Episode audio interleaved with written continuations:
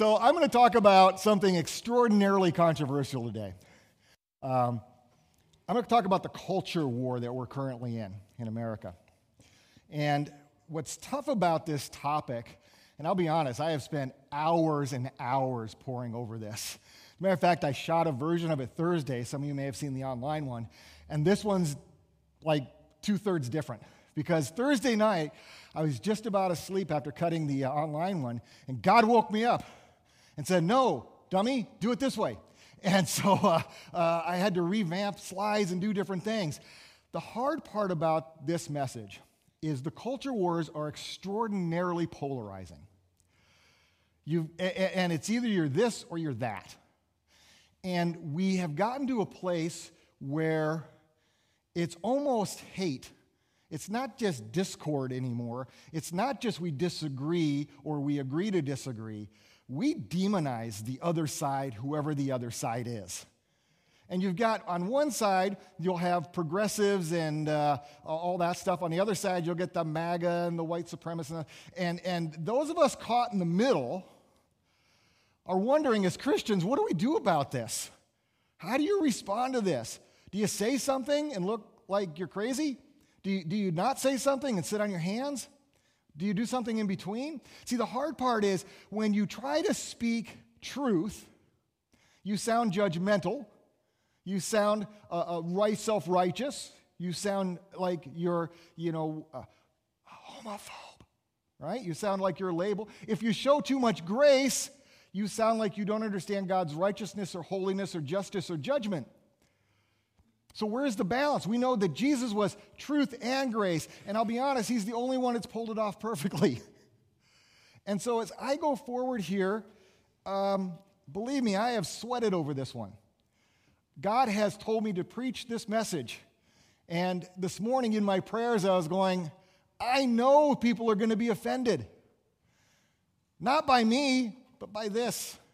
And I know people are going to be angry on the other side. And again, not by me, but by this. And God told me, I was praying, I was like, oh Lord, really? And his words to me was, be bold. And then I told my wife that, and she says, well, Tom, that's never been your problem. This is funny. I was preaching at Samaka Place, and I made the comment that sometimes I'm as blunt as a shovel. And Tanya was watching, and she wrote, Blunt as a shovel. Ha, ha, ha, ha, ha. I'm like, yeah, you didn't have to really reinforce that, Tanya. So I would ask for grace today as we go through this, but I'd also ask you to listen to God's word because this isn't really my opinion. Um, this, this is what God has to say.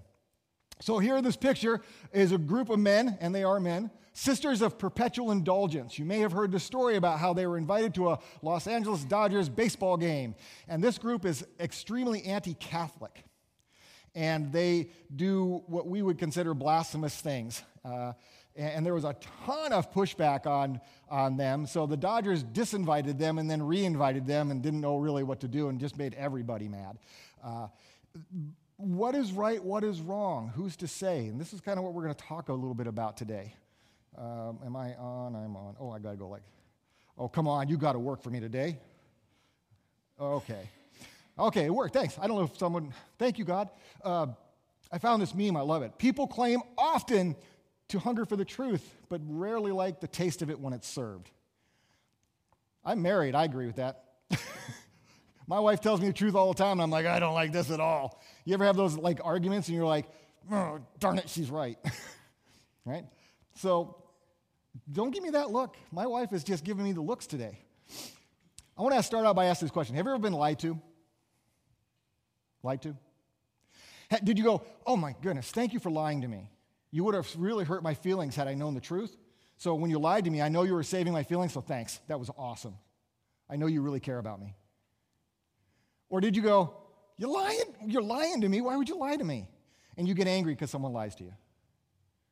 Now, I used to be a guy that lied. I grew up with a con man. My dad was in and out of jail my entire youth, and I learned from him from a very young age how to be a con.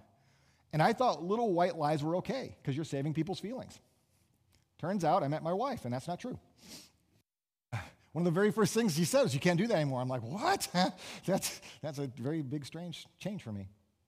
But I've learned as I came to faith and got back in the church stuff, lying is that's a horrible thing. I think the most unloving thing you can do is lie to somebody and not tell them the truth, don't you think? Well, you're being lied to. The culture is lying to you because Satan is a liar. He was a murderer from the beginning, not holding to the truth. There is no truth in him. He, when he lies, he speaks his native language, for he is a liar and the father of lies. Well, why would I say that you're being lied to by the culture because of Satan? I'm going to give you what we call a Socratic argument.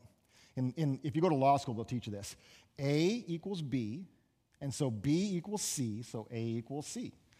If Satan is the prince of this world, according to 2 Corinthians 4 4, and the cultural is worldly, according to James 4 4, then the culture is created by Satan and it's all a lie. See, Satan's the prince of this world, and every system in it is based on his control. We lost control in the garden, right? Satan is with, with Jesus, and he says, I will give you all the kingdoms of the world because they are mine to give. People read that and go, wait, wait a minute, I thought we had, I thought we had domain over the earth. No, we lost it at the garden. Do you ever notice in the world system, everything's about your performance? Want a job? Better perform well during the interview. You want to keep a relationship? Better perform well. The whole system's based on performance. Is God's love for you based on performance? It better not be, because we suck. It's based on grace. God loved us before we loved him, right? And so we know that this system is broken, the worldly system. And so when we think about the culture, and I'm not just talking about whether you're left or right. See, this is a misunderstanding. This is a complete misunderstanding. It's going to be a misunderstanding. I swear to goodness. The lie Satan tells today there is no God. Scripture says, a fool says in his heart, there is no God. But if there is a God, he hates, he hates, he hates the LGBTQ plus community. Christians, you're all homophobic and bigots. Intolerance, it equals hate. Disagreement is an offense. Divisions are appropriate. We need to divide ourselves into like groups. Even in the church, Baptists, Methodists, Presbyterians, Charismatic, morality is relative. There is no absolute truth. God should be made in our image, not the other way around. The God of the Bible is not good. Bad things happen to good people. God sends people to hell. He's not a good God. You can't trust him.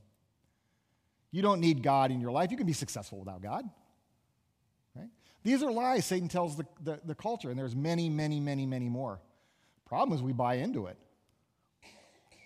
But here's the problem we look at each other and we see the other. We see, that, we see the enemy, right? But Scripture says we, it's not against each other, it's not against flesh.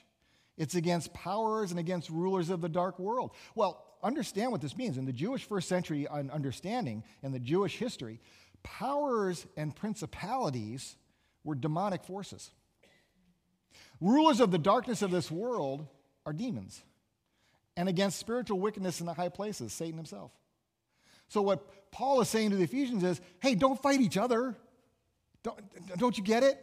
It's a spiritual war. We're having a spiritual war. Don't hate, don't hate somebody. Love them.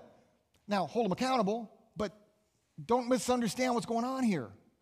And this is the problem we have in our culture right now, in my mind, is, and I'm, t- I'm not talking about the people that are not believers, I'm talking about believers. I'm talking about in the big C church, and I'm talking about in this church. We disagree with each other as if each other is the problem. It's not the problem. Spiritual warfare is the problem. Now, some of you are going, oh, Tom's going to see Satan behind every tree. I don't. Some of you don't believe this. Doesn't make it less true. And I'm going to show you why. So, what this is not about today it's not about right versus left or conservatives and liberals or even progressives and MAGA. It's not straight versus LGBTQ. It's not whites and blacks. It's not parents versus school boards. It's not cops versus Black Lives Matter. It's not any of these dichotomies that are out there in our culture. Those are all false constructs. Those are false premises. I'll tell you what it's about. Satan and his demons are trying to take eternal souls to hell and Jesus and his people, that's us, are trying to share the gospel to save souls from hell. That's what all this is about. So if you think about your scripture from that framing, it makes sense. I, I, read the most brilliant thing this morning. I was prepping for this. I was changing slides at the very last minute because, you know. And I was reading this book, and it said the Bible is a book of trauma. A book of trauma. And I went, oh, that's so brilliant. From the fall to fall of creation, Adam and Eve being kicked out to Cain and Abel, every story is a book of trauma. Well, we're traumatized, aren't we? We're so traumatized in our faith that we can't even get along on basic doctrinal issues. That's how much trauma. And Satan just fans the flame of that, he just accentuates it. So, why should we care? What does it matter about the culture? Didn't, didn't uh, uh, Paul say in uh, 1 Corinthians 5 I think in chapter in verses 7 through 12, he says, Don't worry about the outsiders, what are they to us? But aren't we to judge the insiders and hold them accountable, right? Well, yeah, yeah, I get it, Paul. But the Father says he wants none to perish. Because we love everyone who's made in God's image. We have to speak the truth to them, even when it's hard for them to accept. We have to stand our ground according to Ephesians 6. And we know people are blinded by Satan. We know that. And so we have a choice to make, church, that we can stand on the sidelines and watch it, watch it all burn, um, or we have to decide what God's calling us to. So I think we should care. I think Scripture tells us we should care. So I would tell you that Satan is winning battles, but he's losing the war. He's winning battles, but he's losing the war. Let me tell you what battles he's winning. We are in what we call a post Christian America. Christianity used to be the dominant culture in America. Now, I'm not saying America was great. It wasn't. You know, before the 60s, we had Jim Crow laws, segregation, there was violence, there was uh, oppression of women who didn't have rights, there was glass ceilings, there was all sorts of problems. But when that sexual revolution came along, and a whole group, a whole, a whole generation said, we're not going to believe anymore in the absolute moralities of God, and we started to slide to if it feels good, do it. Any of you of that generation, hippie generation? You're not going to admit it. Okay, good. I know you are, because I know your ages, you hippies. it's your fault. My sister was 14 years older than me, and she was part of that. She was at Woodstock. At least she tried to get there, it was too busy. Um, man, they messed us up. And all of the, what we got now, sexual fluidity, uh, uh, the sex, drugs, rock and roll, all the stuff that's going on today that we're like, wow, people are shooting up in the middle of the streets of Portland in front of everyone. How did that happen? Started in the 60s, culturally. Because we gave up this idea that there is a God, that he is sovereign and we're not. We gave up the idea that there's moral absolutes, there's a law, right? We give all that up. My truth is as good as yours. And here we are, 60 years later, reaping the benefit of it. So I want to talk about Barna. Barna is a research group, and, and they do polling. And they came up with this idea of what a biblical worldview is, okay? And this is, this is just basic, basic Christian doctrine. There are absolute moral truths that exist. So if you read the Bible, I hope you do, in the Old Testament you have laws. You have ritual law, ceremonial law, and the moral law. Well, we don't do ceremonial law, we don't do ritual law. The, the moral law, God didn't change his mind about murder. He didn't change his mind about false scales. He didn't change his mind about those things. The moral law stands. The source of moral truth is this. Have we had fights about that? Ooh, boy, have we. The Bible is accurate in all its principles. Eternal spiritual salvation cannot be earned. You can't work your way to God, it's a gift. Jesus lived a sinless life on earth. That's just part of the doctrine. If, if he didn't, then none of this matters. Every person has a responsibility to share their religious beliefs with others. Satan is a living force, and God is all knowing. Okay? This is like basic kind of Christian stuff. Then they did some polls and they were saying, okay, where does everyone stand on some of these issues? Who holds an orthodox biblical view? Right? In 2021, only 46% of Christians held an orthodox view. Who believes the Bible is accurate word of God? Only 41%. Who believes they're going to heaven solely on the confession of their sins and acceptance of Christ as their personal Savior? Only 30%. Everyone else thinks they're getting there because they're good people and gave it a united way. How many possess a biblical worldview in our culture? 6%. No wonder why we fight, right? No wonder why we don't get along on some of this stuff. But let's go about pastors. This was depressing when I saw this one. These are about pastors. I'm going to start from the bottom. Which pastors have a biblical worldview? Executive pastors, guys that are running denominations, 4%. Now, I'm happy to say that Steve Bills, who runs ABC, um, I've heard him preach. He seems pretty darn solid. I think he's good. How about children, youth? 12%. Teaching pastors, 13, those are Bible study teachers, 13%. So, what's being taught to the younger generations, eek. Associate pastors, 28%, lead pastors, 41%. Not even half of the senior pastors have a biblical worldview. And I'm going to show you why you shouldn't be surprised by this. A couple more numbers. Only 25% of Christians are practicing. 47% of Americans do not feel the need to share their faith. 41% of Americans agree Jesus committed sins. 33% of Americans have never attended a church service. We are post Christian. We are not the dominant culture anymore. And it's upsetting some of us. We're mad that we can't be the dominant culture like we've always been. And we are kind of raging at the machine. We need another uh, Azusa. We need, we need to have another revival. That's not what I read is going to happen in here. By the way, if you read this book to the end, it doesn't get better, it gets worse. So I figures we should just all meet, start a monastery, make some chocolate. Be a great way to go. Bev, remember that peanut butter pie thing you made that one time? If we were to market that, we could pay the entire church budget. She is an incredible cook. So I got ideas. See me afterwards. In Genesis, when the, the snake, Satan, is testing Eve, he said, Did God really say?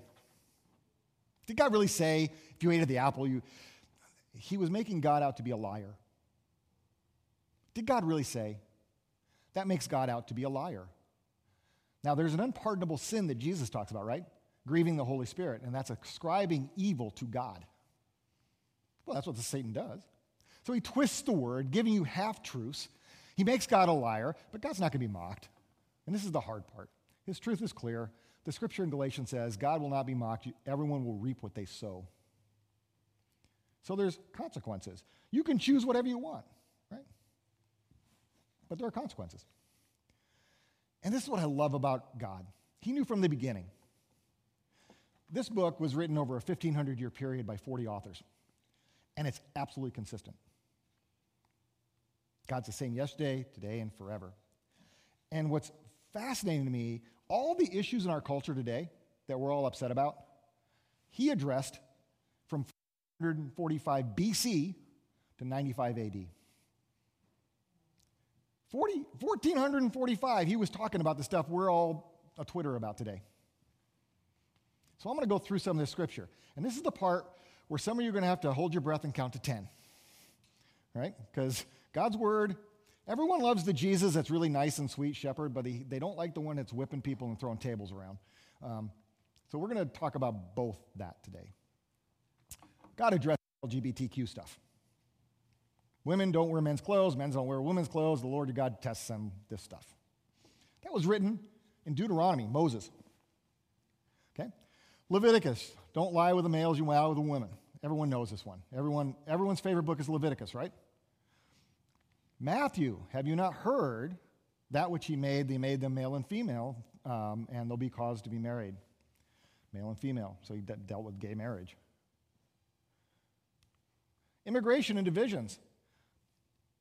Ooh, this has got someone's attention. There's neither Jew nor Greek, there's neither the slave or free, there's neither male or female, you're all one in Christ. Leviticus, the stranger who resides with you, your favorite book, shall be as you, a native. Don't forget, you were once a, slave in Egypt. Right? How are we treating people at the southern border? Not well. Leviticus again, love your neighbor as yourself. And Jesus goes a step further and says, Who's your neighbor? The Good Samaritan was. Now, the Samaritans, Jesus could not have picked a worse person for the, for the Jews to have to love as their neighbor. You know, we talk about anti Semitism, there was anti Samaritism on the Jewish side. They hated the Samaritans. And yet, Jesus tells this parable that the, the, the teachers had to begrudgingly say, Well, the Samaritan's the good neighbor, right? He was trying to make a point. He dealt with a life issue. The very first person to recognize Jesus was Elizabeth's baby, John the Baptist, in the womb. You were fearfully and wonderfully made. God knew your name before you were born, right? They say it's evil that you have to uh, cast out and kill babies. This was the Moses line, I think, that uh, uh, we were talking about. And then in Matthew, we talk about how Herod wanted to kill all the babies because they were trying to kill Jesus because Jesus was going to be this king, right? This idea of infanticide, bad. But we've politicized these issues so much and we've picked sides you, you, you, you, you. I can always pick the people that are against me and what I think. And we're not even looking at this anymore and understanding we're all being played. We're all being played by Satan. Satan wants you to believe God is a liar. And that, that's, that's, that's what it is. And we have free will to decide that or not. So, Galatians, before you get to the spiritual fruit love, peace, joy, patience, kindness, goodness, gentleness, faithfulness, self control there's a section before it no one reads. and what Paul is doing in Galatians, see, he wrote two different churches, kind of um, uh, what I would call come to Jesus letters the church at Corinth and the church at Galatia. And he says at Galatia, the spiritual fruit is this stuff, but before you get there, I need to compare what you're doing. And you're being sexually immoral and you have impurity and debauchery. Idolatry, you've put things ahead, of God. Witchcraft, um, maybe they're reading the uh, um, astrology stuff. Hatred, discord, jealousy, fits of rage, selfish ambition, dissensions, factions. That sounds like today. That, that sounds like, you know, a, a, a Sunday trip to Portland. But then he says this I warn you as I did before. I've said this, I've said it again. Those who live like this, you embrace that, you don't fight your sin, you don't hate your sin, you embrace this stuff, you will not inherit the kingdom of God. That's some pretty harsh words. And I'll tell you why I, I, I'm, in, I'm just pressed to give this message. I want none to perish either. And there are people in the big C church and the little C church embracing some of this stuff. And Jesus is really clear. They don't like this Jesus. Whoever is not with me is against me. You know he said that? Whoever's not with me is against me. You choose me or you don't. Remember when he said it, he goes, I didn't come to, to, you know, to bring people together. I came to divide people. Mothers will be against daughters, fathers will be against sons. I didn't come to, with peace, I came with a sword. People forget those verses from Scripture that Jesus said this. Jesus says, if you love me, you'll obey my commands. He didn't say, if you love me, you'll consider what I said. You'll take the good stuff and leave out the bad you will obey my commands. Obey, those of us in the military, there are orders we obeyed, we didn't because some officer told us to do it, or in your case, someone above you.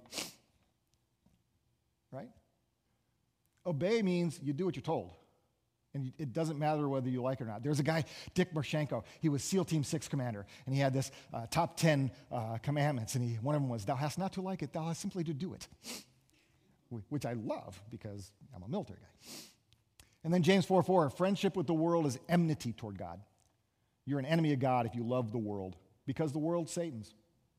And it's a lie. And if you love a lie, not, then the truth's not in you. What are you going to do? Because then you do God out to be a liar. And when you make God out to be a liar, then you have grieved the Holy Spirit, the unpardonable sin. What's God supposed to do with you? Well, did you know all the prophets told people to repent? Every single prophet, I mean, most of the Old Testament. Repent, repent, repent, repent. I will be your God. You will be my people. Stop doing what you're doing. You're driving me crazy. John the Baptist, repent, repent. Jesus, when he starts his ministry, repent, repent. We don't like that message because we like doing what we're doing. We want God made in our image instead of us being made in his. So we're not obeying, and then we are against him.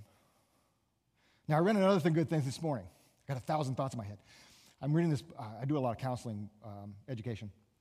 And this, this writer said there's sin, which is uh, willfully embracing something evil. And then there's struggle. And that's where you hate your sin, you hate what's going on, you're fighting it, but you're struggling.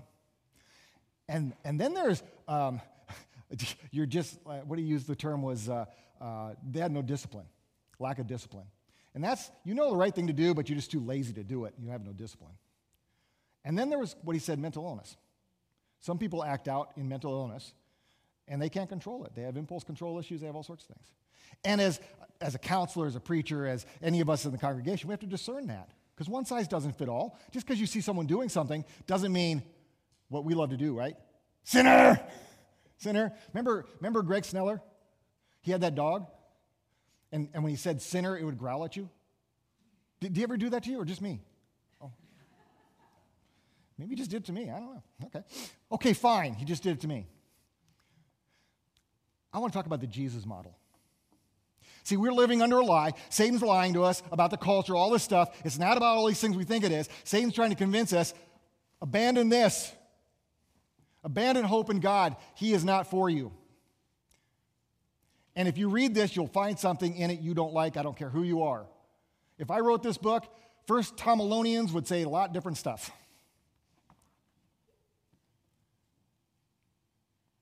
But I didn't write it. So the Jesus model tells us to engage the culture. I always tell people Jesus went to the synagogue, he went to the temple, but 10,000 people showed up when he went outside. And, and he talked to them, not in a high kind of theological way. He met them where they were in truth and love. I don't condemn you, but go and sin no more. He says, I'm, I'm compassionate toward you. But he's the guy that talked about hell the most, right? He could do both.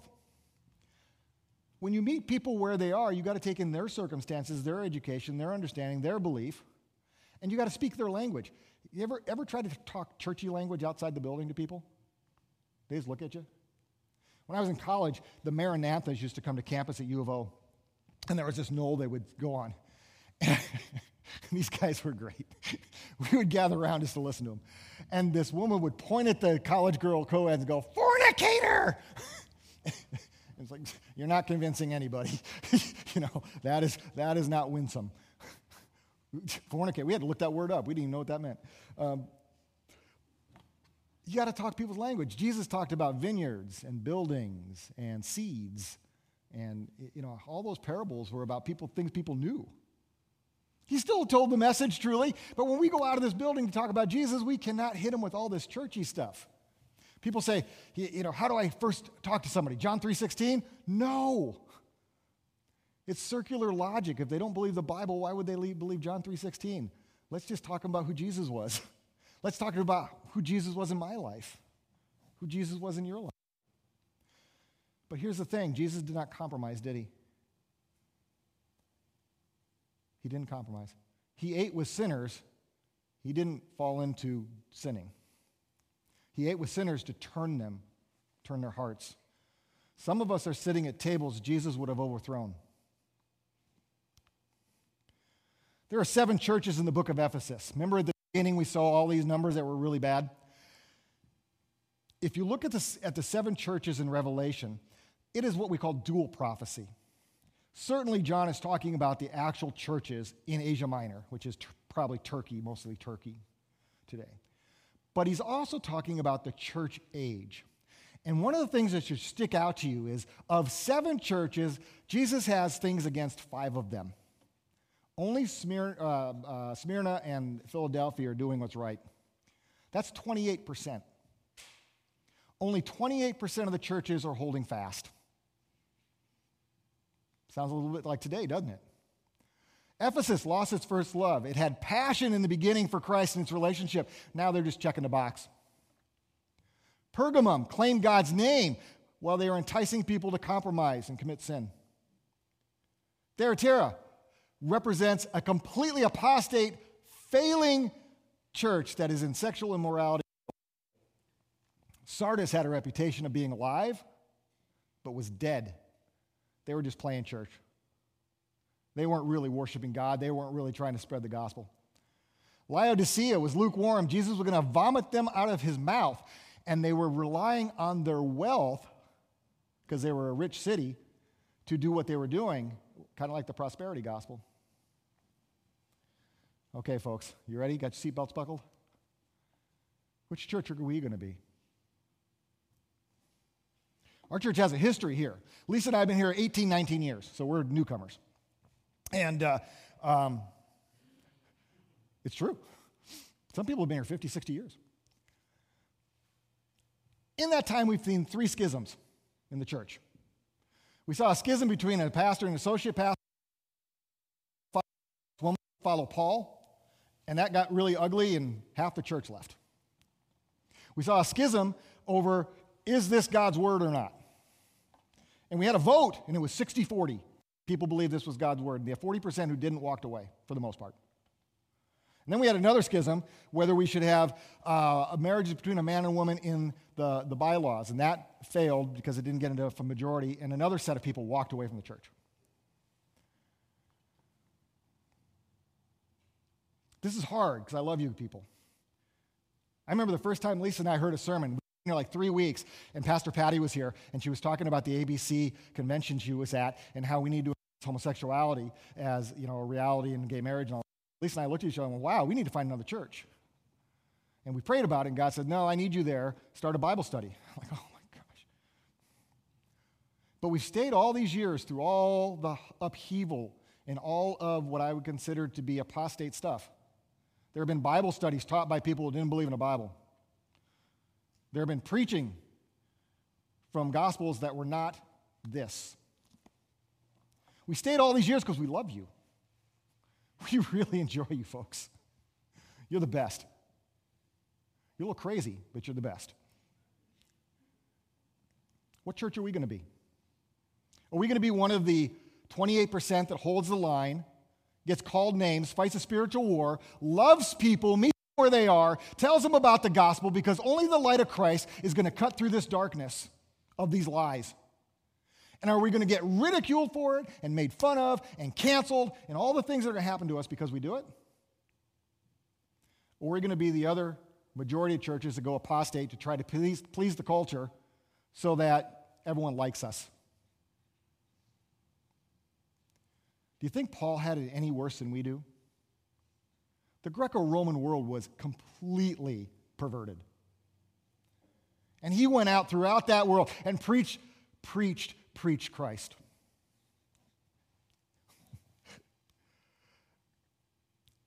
He's the light of the world. He cuts through the darkness. But when you preach Christ, you got to preach love and mercy, forgiveness. He's our Savior, intercessor. He's our high priest. He's the healer. He's the God But at the same time, he is king, he is judge, he is righteous, he is holy, he is justice, he is truth, he's the word, he is obedience, he is sacrifice. You can't have partial gospel. You got to preach the whole thing. So when I tell people, I have friends and uh, all, you'd be surprised who my friends are. I got friends all over the place. And I tell them, I love you and God loves you. He doesn't hate you. That's not God. He loves you. But He's got something better for you than what you're choosing. God made you, so He knows what's best for you. Trust me, He's got something better for you than what you're choosing. People say, Well, I was born that way. Okay, great. Don't act on every impulse. Could you imagine if I acted on every impulse I had as, a, as you know, just innate? I'd be on. You don't get to act on every impulse right? We can talk to people, have mature conversations, but you got to start from the position of this being a spiritual war and not one you against me, because I believe this and you believe that. Will our message be rejected? Trick question. It's not our message, so no. I'm preaching Jesus' message. It has nothing to do with me. And Jesus' message has already been rejected. He's okay with that. I have nothing at stake. I can preach anytime I want to. Do I mean to offend you? Heck no, I love you guys. Do we need to repent as a church? Yes. There are people in the church right here that would argue with me till they're blue in the face about this stuff. I respect it. You're wrong. God's word. And if you don't believe this is God's word, okay, but don't say you're a Christian. Jesus believed this was God's word. He says, Moses talked about me. He said, Before Abraham, I am. Not one jot or tittle of the law shall pass till all is fulfilled. I came to fulfill the law, not to abolish it. He believed it. The demons believe in Jesus. It's only, it's funny, demons aren't atheists. They believe in Jesus. It's only us that are atheists. And I tell you this because I love you, because I want all of us to be in heaven. I'll be doing a stand up on Tuesdays. Um, we we got to be together as a family. I want you all there. But there is moral absolutes. There is right and wrong. And the culture is going to drag us away like it's dragged every other church, whether it was the church of the Inquisition, the Catholic Church and its indulgences and making money. Every church has had its issues because they're part of that 72%, not the 20. Jesus is the way, the truth, and the life. And I'm sorry I'm banging on you this morning, but it's a message we got to hear. Our church is at a crossroad, isn't it? I read a letter by Bev and Ed. It is a great opportunity to regroup and determine who we're going to be and how we're going to go out how we're going to go out in the mission field, how we're not we're going to, we worry so much about the building and the 99 sheep. Understand something. I'm a sinner who was redeemed by Jesus, and I want that for every single person I see who's made in God's image because I know what that's like. And the most selfish thing you can do is go to heaven by yourself. So I'm going to encourage you. Let's regroup. Let's be excited about going out there and sharing Jesus no matter the cost. Will people not like it? Yeah. But love them enough to tell them it anyway. Amen.